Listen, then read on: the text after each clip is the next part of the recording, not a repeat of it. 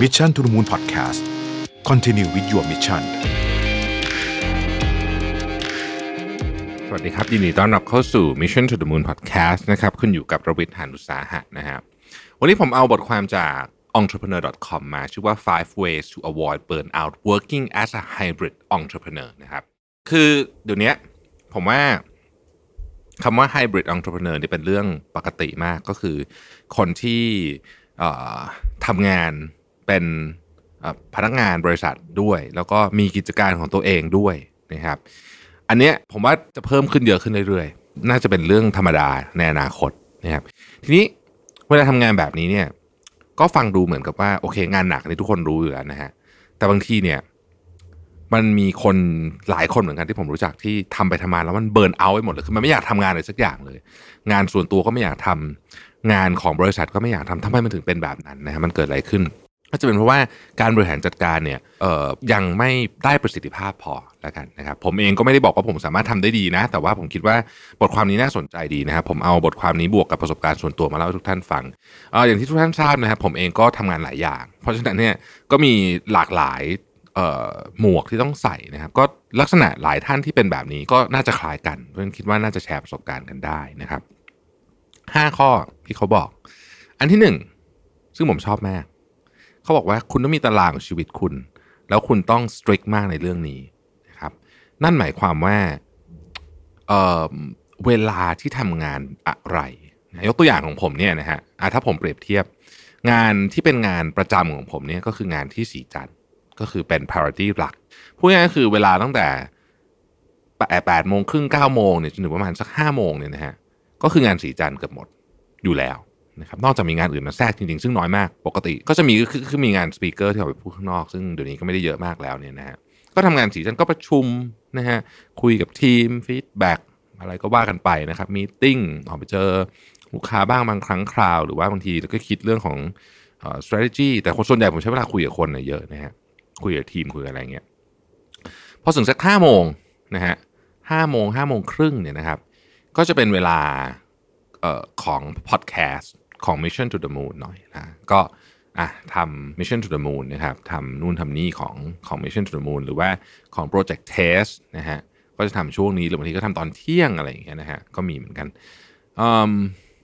เสร็จแล้วเช้าใหม่ก็เป็น Mission to the Moon ต้องอ่านข่าว อันนี้ก็คือแบ่งไปนะครับถ้าเกิดมีคอนเทนต์อะไรต้องทำเพิ่มเติมส่วนใหญ่ผมก็ไปทำตอนกลางคืน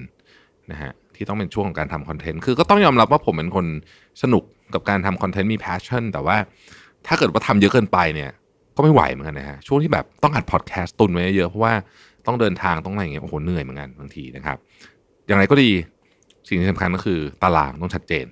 เวลาไหนทำเรื่องอะไร ไม่งั้นคุณจะทำแล้วมันจะเละไปหมด มันก็จะทำให้คุณเบิร์นเอาเป็นไปได้สูงมากนะฮะอีกอันหนึ่งนะครับก็ต้องบอกว่ามีต้องมี boundary ที่ชัดเจนอ่านี้ก็ดีนะฮะคือมี boundary ระหว่างงานที่เป็นงานประจำของคุณเนี่ยกับธุรกิจที่คุณทำเนี่ยชัดเจน นะครับ เช่นคุณจะไม่ตอบลูกค้าในตอนกลางวันที่มาทำงานอยู่ที่ออฟฟิศอะไรแบบนี้นะฮะหรือว่าเวลานะฮะเป็นยังไงคือทุกอย่างต้องชัดเจนนะฮะอย่างของผมผมก็จะค่อนข้างชัดเจนว่าโอเค มันจะมีวันหนึ่งที่ทุกคนจะมา meeting กัน ซึ่งอันเนี้ยโอเค ก็จะมีงาน Mission ด้วยงานอะไรบ้างแต่ว่าทุกอย่างมี boundary ที่ชัดเจนมีการกำหนดที่ชัดเจนโดย ผมแนะนำเครื่องมือเดิมครับ time boxing นะฮะ time boxing ก็เอาไปใช้ทำเรื่องพวกนี้ดีมาก นะฮะดีมากเอ่ออันที่สามฮะก็คือเรื่องของ discipline นะก็คือเรื่องของวินัยนะฮะคืออันนี้พูดถึงเรื่องของงานส่วนตัวเยอะหน่อยแล้วกัน คือจริงๆมันเกี่ยวกันหมดแหละ คือถ้าเกิดคุณมีวินัย คือมีวินัยคือต้องทำอะไรที่มันต้องใช้เวลาเนี่ยการสร้างธุรกิจทุกอันเนี่ยมันไม่ใช่ว่าอยู่ดีๆทำปุ๊บวันแรกจะได้เลยเนี่ยนะมันต้องใช้เวลาในการทำพอใช้เวลาในการทำปุ๊บเนี่ยสิ่งสำคัญมากคือวินัย เพราะถ้าเกิดไม่มีวินัยเนี่ยมันจะมีแบบแรงฮึดโหทำเยอะเลย เสร็จปุ๊บแผ่ว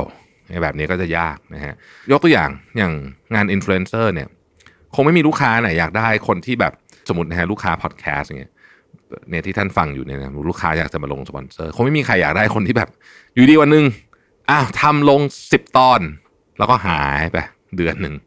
มาใหม่ลงสักสามตอนขึ้นมาไม่ได้ฮะคือถ้าจะทำมันก็ต้อง consistent ทุกคนก็ต้อง expect ว่ามาแล้วก็จะเจอเรานะครับ นี่ก็เป็นอีกเรื่องหนึ่งที่สำคัญมาก ข้อที่สี่ understand your why คุณต้องเข้าใจ why นี้ซึ่งมันสำหรับทุกเรื่องสำคัญที่สุดเลยคือ คุณทำเรื่องนี้ไปคุณทำไปทำไม ต้องตอบตัวเองให้ได้ทำเพราะรักทำเพราะสนุกทำเพราะอยากได้เงิน คือต้องชัดเจนนะฮะบางคนทำเพราะจริง ๆ แล้วเนี่ยต้องการเงิน ซึ่งก็ไม่ได้ผิดอะไรนะครับ แต่ว่าพยายามบอกตัวเองว่ารักงานนี้แล้วมันไม่รักไงคือ มันไม่รักมันก็เลยเกิดคอน FLICT ขึ้นในใจ แต่ถ้าเกิดเราบอกชัดเจนเราทำเพื่อเงิน ไม่เป็นไร ผมว่าโอเค คือผมว่าโอเคกว่าที่จะพยายามหลอกตัวเองว่าฉันรักงานนี้แต่จริงๆเราไม่รักนะฮะก็คือทำเพื่อเงินก็ทำเพื่อเงินไม่เป็นไร คนเราก็ต้องใช้เงินนะครับ ก็ทำไปนะแต่เราต้องรู้นะต้องรู้ว่าไอ้ why เนี่ยคืออะไรนะครับ ข้อสุดท้ายยากสุด เป็นสี่ตัวอักษรสั้นๆ ที่ยากมากคือคำว่า rest พักผ่อน เชื่อหรือไม่ว่า เรื่องนี้ดีไม่ดีสำคัญที่สุดเลย น้องบอกเฮ้ยพวกนี้นอนเยอะขี้เกียจเปล่านะครับไม่ใช่ไม่ไม่ใช่มุมนั้นนะฮะคือการพักผ่อนเนี่ยมันสำคัญมาก เพราะว่าคุณจะทำงานไม่ได้เลย ถ้าของอย่างหนึ่งไม่ดีสุขภาพของคุณนั่นเอง เพราะฉะนั้นถ้าเกิดคุณอยากจะทำงานให้ได้ประสิทธิภาพที่ดี งานออฟฟิศก็ต้องดี งานส่วนตัวก็ต้องดีเนี่ยสิ่งที่คุณควรจะทำคือสมมตินะฮะใส่เข้าไปเลยว่าวิ่งเนี่ยจำเป็นต้องวิ่ง ไม่ใช่วิ่งเพื่ออะไรเลยนะ วิ่งก็คือการพักผ่อนอย่างหนึ่งเนี่ยวิ่ง เพื่อคุณสุขภาพดี เพื่อคุณสมองดี นอนต้องนอน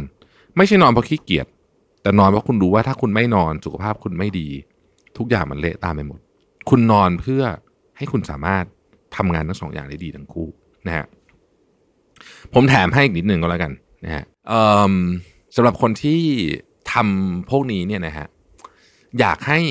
บันทึกบันทึก ซึ่งผมไม่ได้ทำตอนแรกๆเสียดายมากเลยคือ แต่ตอนนี้เริ่มทำแล้ว บันทึกเรื่องราวของเจอร์นี่ของคุณทั้งที่ออฟฟิศด้วยนะฮะ แล้วก็ที่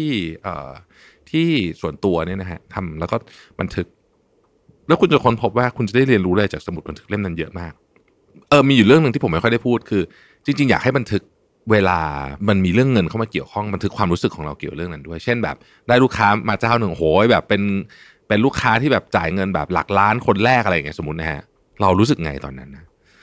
แล้วไอความสำเร็จอันนี้เนี่ยมันส่งผลต่อความเชื่อหรือความคิดยังไงของเราบ้าง แล้วเชื่อผมนะกลับมาอ่านคุณจะรู้สึกว่าโอ้โห มันสอนอะไรเราเยอะจริงๆนะครับเรื่องพวกนี้นะฮะก็มี 5 ข้อนะครับในบทความนี้ที่ชื่อว่า five ways to avoid burnout working as an hybrid entrepreneur นะครับจาก entrepreneur.com นะฮะคนเขียนชื่อคุณรักิมชบรีนะครับมี 5 ข้อผมทวนอีกทีนะฮะ หนึ่งตารางชัดเจนนะครับสองมีขอบเขตระหว่างงานประจำกับงานส่วนตัวนะฮะสามวินัยสี่เข้าใจว่าคุณทำไปทำไม แล้วก็ห้าการพักผ่อนคือการเพิ่มประสิทธิภาพ ขอบคุณที่ติดตาม Mission to the Moon นะครับ สวัสดีครับ Mission to the Moon Podcast Continue with your mission